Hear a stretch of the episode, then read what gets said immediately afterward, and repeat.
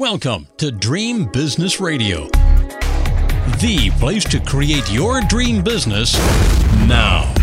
Get ready for some inspiration, some encouragement, some proven business building strategies, and a couple of new ideas that you haven't even thought of. It's time to leave slow and steady as she goes to the other entrepreneurs because this program is all about speed and fast results.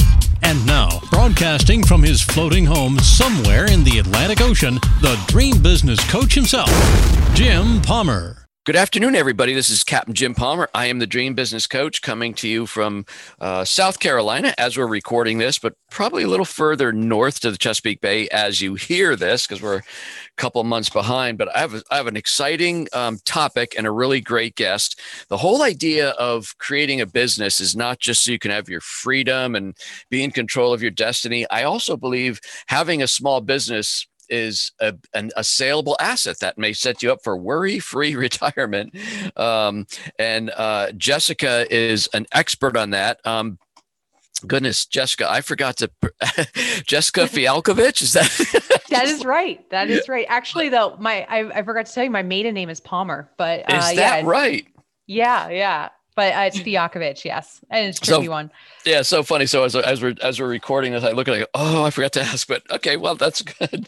So Jessica first became an entrepreneur at the age of 25, and has since been able to successfully establish, develop, and sell multiple small businesses in a number of different industries.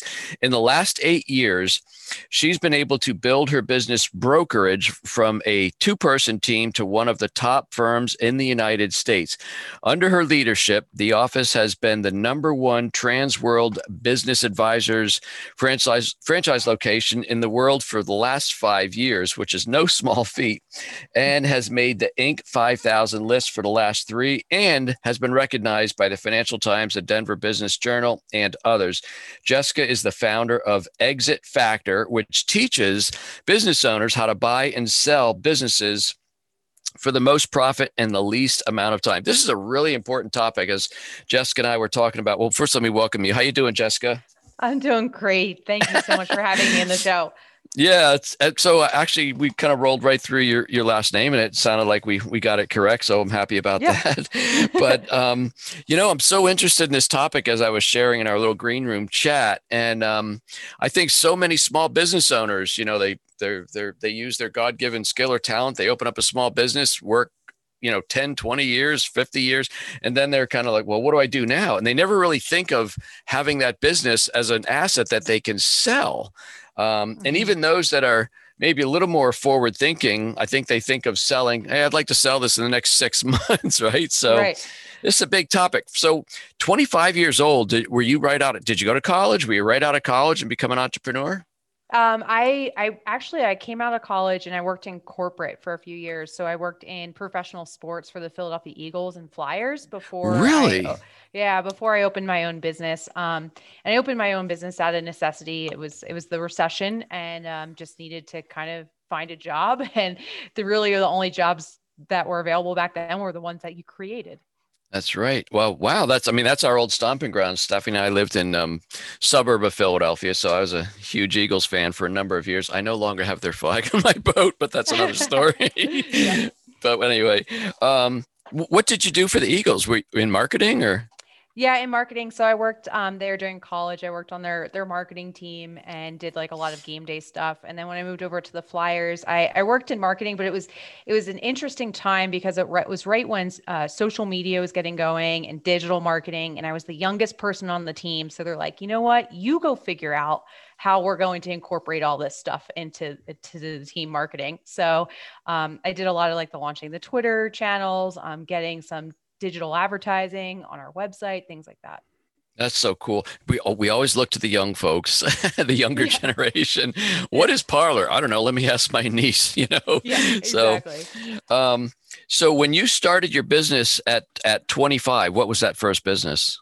We actually opened, my husband and I opened a wine retail store in Naples, Florida. Um, there wasn't a whole lot of thought that went into the business. It was like, hey, let's live in Naples on the beach for a few years. Sounds good.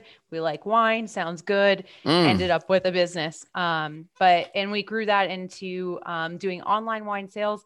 And we started actually dealing in high end luxury wines uh, with collectors across uh, the country and into Canada and Hong Kong. Well, how exciting is that? And so, did Yeah. you sell that? Did that? What happened to that business? Yeah. So about three years in, I realized that living on the beach doesn't mean you're always on the beach. Um, actually, you probably know this, right? I know. As a business owner, there's you're probably well. Darn, I didn't get to the beach this month, right? yeah. And and I realized Florida was just not a fit for me. Um, I'd actually spent some time in Colorado previous to the Florida business and knew we wanted to move there. So we decided we wanted to sell for personal reasons. Um, and about three years in, we were able to sell that business successfully and move to Colorado.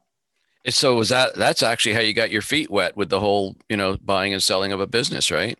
Yeah, and it was interesting because, and this happens with a lot of our clients. Like, I was just burnt out, and I woke up one day and I was like, I need to be done with this thing. Um, and there was no pre-planning, so I jumped in and, and we hired a business broker. Um, but all of my college training, everything I had been through um, as a, as a corporate business person, as an entrepreneur, everyone taught me how. Well, this is how you go start a business. This is how you market one and grow one. But no one ever talked about selling it and um, kind of the trials and tribulations we went through in that sale inspired us to get into the industry. Wow. So when you moved out to Colorado, what was your next step? Did you start another business, or did you did you get into the um, current business you're in now? Yeah, so we started looking for businesses and we we our eyes were open. We're like, hey, well, we don't have to start another business. Let's just buy one. Um, so we started searching for a business to buy and we couldn't find anything that fit what we were looking for. So then the, the actually the Transworld office we now own was up for resale. And my thought process was originally, hey, maybe I'll buy the business brokerage firm and I'll get the inside track on deals, right? And be able to find my next great business. Um, Wow. So we did that in 2013. And then, you know, as the years went by, I was like, actually, this is the next great business, is this business brokerage firm. Um, so we were able to acquire multiple offices um, after that and, and grow to where we are today. So your husband and you're still you still run the business together. Yeah, we do. Uh, my husband, we kind of divide and conquer. My husband's a great salesperson, so he he's always led the sales efforts in all of our businesses, and then my responsibilities is more on the support and marketing side. Wonderful. You know, um, many many moons ago, I was involved in a franchise, and um, so I'm, I'm, and one of the ways we actually grew the initial um, chain of stores was through acquisition. So I'm a big fan of. You, you don't have to start at at ground zero just to make it your own. If you can buy an existing business with cash flow customers and things like that, that's a pretty good thing. Do you do you work with people to help them um, buy businesses, or are you more on the selling side, or or both? We do both. Um, our office is probably about 80% sell side, but we do have buy side services. And that's actually been a growing segment of our business as more entrepreneurs are becoming savvy about growing through acquisition. Um, it's, it's an increasing trend right now. So we're doing some more buy side work. Okay. Um, I was looking at your blog, which has got a lot of good information on it, so people should check that out. Uh, we'll give the uh, URL soon. Um, but your business valuation is too high. A guide to what your business is really worth. I mean, it's it's. I'm sure you'd agree that m- most of the people you work with, if not 100%, think their business is worth far more than than it really Yeah. is. Yeah. And, you know, and I was in the same boat originally. And I think it goes back to that education piece of we're not really taught about how businesses are valued. And, um, oh, and we hear like business valuations in the news, right? You'll hear that Facebook bought some company for a billion dollars at a Right. 38 times multiple, right? And um, you think that applies down to the small business level, and, and it actually doesn't because there's a lot more risk in small business acquisitions. So um, we put articles out there like that. Is I'm a big believer in let's not, you know, paint rainbows and unicorns when it comes to business valuation. Let's just be realistic about what the business is worth. And then if it doesn't hit the target that the seller wants, let's figure out a plan how to get to that target. So, walk us through the. Uh, let's say you're a small business owner, you're doing half a million dollars a year, maybe you have one or two employees or just some subcontractors, but you've got you know decent cash flow, predictable. It's a service-based business. We can say anything we want, but it's a service-based business. How do you go about valuing that? I mean, if, if you don't have a storefront where there's inventory and and showcases and you know a delivery truck, things like that. If you're a service-based, like a business coach, how do you go mm-hmm. about determining the value? Yeah, well, it's interesting because I, I, think as our culture, business culture has changed, actually, those service based companies have become increasing, like there's an increased demand for them. So, what we do is we look at the earnings, um, which is a function of your net profit and what you take home as an owner. It's called seller's discretionary earnings. It's mm-hmm. basically like your net profit plus your owner's salary is the, the simplistic formula. Um, and then we take a multiple of those earnings, and that's based on um, the quantity. So the more earnings you have, the higher the multiple is. And it's also based on the quality of the business. You know, what's the business reputation like? Um, how involved is the owner in day to day operations versus being the actual owner, not the operator? Um, right. So those things will drive your multiple. Um, and then obviously your industry, um, there's some desirability factors with where you're located in the US. Um, but that multiple can range from anywhere between one and six times, uh, depending on all those factors. Um, and and uh, usually, if you're talking to a business broker like myself or a business valuator, we'll be able to pull comparable private sales that show actual transactions that occurred in similar businesses to yours. I know there's a lot of things that go into the whole business valuation, but what would what would be some of the things that you would look at, you know, when you're looking at somebody's business and say this is this is going to be the, the, high side, like a, a multiple of six versus three or four? Yeah, it's all really driven by buyer preferences. And right now, buyers are, the, first of all, they always desire stability. So, first and foremost, we're looking at stability of earnings over time. We'll usually look back over a three to five year period. Um, and we're also looking for a, a, growth, right? And it doesn't have to be, you know, 50% growth every year. Like if we're showing a steady 15 to 20% growth year over year on your profit, um, that's really positive. Um, buyers, like I also already mentioned, they value businesses where the owner is the owner, not the mm-hmm. operator. So right. more wearing that CEO hat, um, those businesses are more valuable. And then one big trend that's been going on probably for the last five or seven years is recurring revenue. So is it a business model where that you have recurring revenue either month over month or year over year? And it doesn't have to be like the tech membership models we think about, but going back to our, our life coach or business coach example, maybe maybe they have a proven track record of their clients are renewing annually on an 80% basis or something like hmm. that. Very um, interesting. So those are like the top three that buyers ask for and value highest. So, what are the first steps when somebody comes to you? Um, well, actually, let me ask you this before. This mm-hmm. is the way my mind's racing. Um, yeah. You know, when you're a small business owner, there are certain things that you expense through the business. Mm-hmm. We all know what they are, right? Yep. But then when you're looking to, and because obviously that's why you're a business owner, and it also the expense drives down the profit, which is therefore less of a tax burden. But that yet when you're selling a business, people go instantly to the bottom line and go, "Oh, that's much less than I thought," and they don't. do you have to train buyers to look within you know after gross margin do you have mm-hmm. to look at the all the expenses before the bottom line do you teach them that or or or do you tell somebody look for the next three years don't be taking things out of the business yeah it's it's a tricky game because I, I, know the tax game right? And we yes. all play it. So right. um and, and a big part of the buyer pool is actually what we call corporate retirees. So they're leaving jobs from corporate for 20 or 30 years and they don't get the entrepreneurial accounting game let's call it um, so they they often get a little concerned when they see a lot of personal expenses through the business. So we coach sellers that if you can limit those personal expenses in a year to three years in a perfect world leading up to sale that's really important now there's there's some things like say say you're using um, your personal cell phone and you're running that expense through the business mm-hmm. um, or uh, personal vehicle expenses. If we're talking like one or two things, we can do something called an add back, which adds that expense back to your bottom line.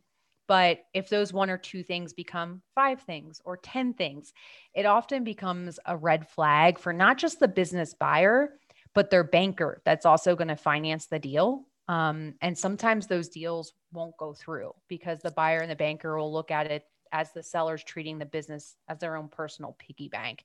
Whether Right. that's true or not, that's just their perception, right? Mm-hmm. Um, I'm curious if you do you suggest people sell a business at its peak? I think every business has a you know a cycle, right? If you Mhm. you start you're you're bootstrapping and you you grow and grow and grow and maybe you even plateau, but you're at a high level and then something changes, whether it's technology, whatever, and you start to go down a little bit. You're still very profitable, but you're you're trailing off from your peak. Is that a good time to exit, or or do you try and um, right the ship, so to speak? Um, the best time to exit is right before the peak. Um, and Ah. it's not always it's it's very hard to time, right? Um, but there are certain signs. Like when we sold our first wine business, I mentioned part of um, what we did was online sales. And um, this was back in 2012, and we had been selling a lot of luxury wine online. And that was right when Gary Vee um, from New Jersey was getting started with the wine library, and a bunch of the luxury retailers were going online Mhm. and we saw the signs that our peak was near, right? Because we're going to have competitors entering the market that were more well funded than us that were going to drive our margins down. So if you can time it like that, that's that's best. Um, but oftentimes it's hard to see those signs. I mean, we just went through a year long period where I I bet a bunch of businesses hit the peak and went over and didn't even know, see it coming, right? Um, so that's the best time to sell, but you can sell at any time. It's just always going to be a function of, of what that valuation is going to be. So you were actually in the online wine business bef- just you're saying just before Gary started doing his whole wine library thing? About the same time, um, Mhm. you know, and we we were focused in different segments of the market. So he started off in like the more affordable car- category, where we were definitely in the luxury category. Right. Um, so we weren't directly competing, but the the uh, attention he brought to online wine sales brought a bunch of the other luxury um, retailers online too, and that's really where our competition started. Wow, that's really fascinating. So what are some of the things that somebody could do right now even if they're thinking, "Boy, I'm going to be in my business for 10, 15 years." But eventually they're to they're going to want to cash out. What are some of the things they can do now to increase the value of their business? So it's a great question. So the first thing is to look at the financials. And if you can clean up some of those personal expenses, if you want to leave them in the business, and, and I'm not an accountant, I'll, I'll put that disclaimer out there. So talk to your accountant. But if you want to leave them in the business, try and keep them in one or two categories and keep backup receipts. So they're very easy, easily explainable to a buyer or a banker. Um, the second thing is starting to work yourself out of your job right? So the the biggest qualitative factor you can can do like we talked about is moving yourself to that ceo hat. So starting to hand off some of your responsibilities in the business day to day especially those that are revenue generating or customer facing um, that's the biggest risk factor in selling a business is you know then the buyer has to step in and what if the customers are doing business with me because they like me right? Mhm. um, so that's the second biggest thing that I say. Just start working yourself out of your job, starting with the customer facing responsibilities first, and then kind of moving into admin and then hiring and management and kind of down the line. Yeah, I, I tell some of my clients when I tiptoe into this area, I said the best deal is one where you you go to closing on Friday and the owner can turn the keys on Monday and everything runs as if you were never there, right? You- Exactly. Yep. systems and everything's in place. Um, one of your blog posts I really like, uh, the art of delegation, a, a chapter in one of my books I call "Delegate or Stay Small Forever." Talk Mhm. about the importance of delegation. So it, it's really important what we were just talking about, right? Is making sure that you're not doing the day to day, but also like, and I, I forget which author, so one of the authors talks about delegating and elevating. So not just delegating your responsibilities to employee, but making sure that they have decision making capabilities and they're actually owning that role or that um, job because if they're still coming to you and asking you for permission on everything, the same thing's going to happen to a new buyer. So that turnkey situation that you're just talking about doesn't quite happen. Um, so let's say you're running your business, you've decided to put it for sale. Maybe they've reached out to you, to you and your uh, your husband, um, and so those kind of like they're running their their business day to day. What are some of the things they should be doing, or is your best client one that just hands the ball to you and you go do your thing, we'll do our thing, or is it kind of a you know a, a team effort? I mean, it's a team effort, but but really, we need the business owners focused on continuing to run their business. Um, going through a, a prep for sale process and a sale process is it's a trying time. It's a lot of work um, and it's it's emotional and stressful. And if we can relieve a lot of that sale responsibilities from the owner, so they can make sure the business continues to run at the same level it did before they enter the market, um, that's the ideal situation. Obviously, they're involved along the way and they're kept up to speed and they're meeting with buyers and, and qualifying people and determining how we're going to take the business to market. But really, our our role is to take that responsibility and that stress off their shoulders during that time mm. period. Um, another blog post, which is, shows how great your blog is, because it's one you. of the places like yeah, one of the places I go when I'm I'm looking for content and questions just to get to know you is is the blog. So you have a good blog. It says the best thing you can do for your business is take a free day.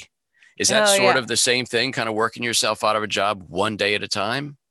Yeah, it's uh it's interesting. It was a concept that was introduced to me by a friend of mine and she said, you know, one of the best tests for your business is to to go on a sabbatical for 3 weeks.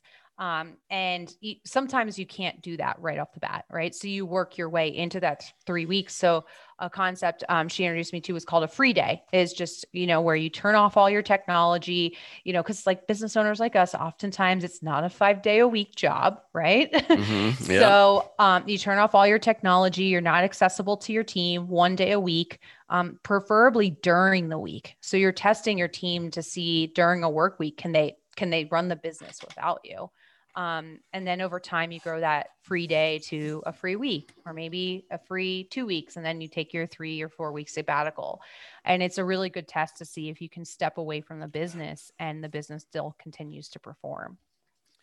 I think I know the answer, which is almost always going to be at the very last minute. But when do you alert staff and or possibly vendors, you know, partners, things like that? I mean, that's that's something you kind of keep to yourself, uh, kind of a need to know basis. Yeah, and it there's some situations where it's not true. Um, so if you have a key executive or a key sales producer, um, that it's going to be very important that they stay on for the new buyer. Oftentimes, we'll get them involved in the conversation in the very last stages, so they feel like they're involved. But um, like I said, it is a long process. So the average transaction takes about eight and a half months once you list the business for sale. So even before that, there might be stuff going on, um, and deals fall apart, and it, it's a stressful, like I mentioned, on the owner. And we really want to prevent the staff from going through that too. Um, mm. The ups and downs. Um, you know, some deals never come together and and then the other thing is too is that in small business transactions we see fairly good transitions like the buyers want to keep the staff like they want they want to keep them they want to make them happier oftentimes they bring ideas like raises and new benefits to the table as we're getting close to the transition but most of the customers and employees of small businesses don't hear about acquisitions. And the only acquisitions they'll hear about is in the news of big Wall Street companies. And usually the second paragraph after so and so acquired this company is and then there's going to be a round of layoffs, right? For consolidation. Yeah. So those employees, it's just generates fear and stress, and it's it's really unnecessary to put them through that. Do you guys work anywhere, or do you have certain territories you work? So we work primarily in Colorado, um, across the whole state, in the Dallas Fort Worth area, and then coming soon we will be also operating in um, southern Las Vegas. Um, so those are our primary uh, focus areas. We do accept um, deals across the country, but because we're part of the Transworld Franchise Network too, I also have um, partners in almost every major market I can refer and partner deals to. Wow, that's interesting. I mean, that's a certainly good part of franchising. You know, it's uh, have have this network of folks, which makes the whole team stronger. Assuming everybody plays with that same mindset. Um, right. Jessica, I'm curious, what are some of the mistakes that you see uh, small business owners make when they sell their business, and not mistakes that, that you make per se, but um, Yeah. what are mistakes they make uh, uh, up until the point they they hire you or work with you, and even after after you've hired. I mean, you you can only control so much because they're still in charge. Yeah, I, I mean the first one, and this is kind of self-serving, but uh, it's is not to try and do it yourself. It's Mhm. a- and whether you hire a broker like me, a coach, an investment banker, um, your attorney helps. You need help on these transactions. They're actually even for a small business, they're very complex. Um, there's a lot of, of of legal stuff that you're going to have to sign, and, and you definitely want an attorney on your team reviewing it. Um, and then also, it, when I see owners try and do it, it takes their attention away from the business, and the business often suffers during that process, which then in turn reduces the valuation, and then they get less at the closing table, and it's a whole cycle. Um, and then the second big mistake, and this is so hard, and it was hard for me too, is, is try to not take the transaction personally. Um, so I mentioned a, a lot of our buyers, about 80% of small business buyers are corporate refugee, or I call them corporate refugees or corporate retirees. Like they've left corporate, but they've never been a small business owner or an entrepreneur before. And um, sometimes they they can say things that come off judgmental or you know even times demeaning about how they've you've run the business in the past and it's just because they don't know right they've never sat in your shoes and i see some business owners really take um, those things to heart and take them personally and and sometimes kill a deal um, a Mm. good deal because they they don't like the person sitting on the other side of the table. And, a- in that relationship usually like it'll evolve over time. So buyer might come in with a, a bunch of different opinions about the business and once they become more informed there's starts to build more respect to, between the two parties um, so on the flip side, I always tell buyers to be nice, right? Because you can kill a deal by being over judgmental. But I mean, it, it's hard not to take it personal, especially when it's something you've built. It's been like your baby. Um, but but it is it's important to keep a level head through the whole deal. Be nice until it's time not to be nice. Right. So exactly. Somebody's Yeah, going to catch that reference to that famous 80s movie. oh my. Um, so I'm curious. So, uh, oh shoot, I only got four, three more minutes with you.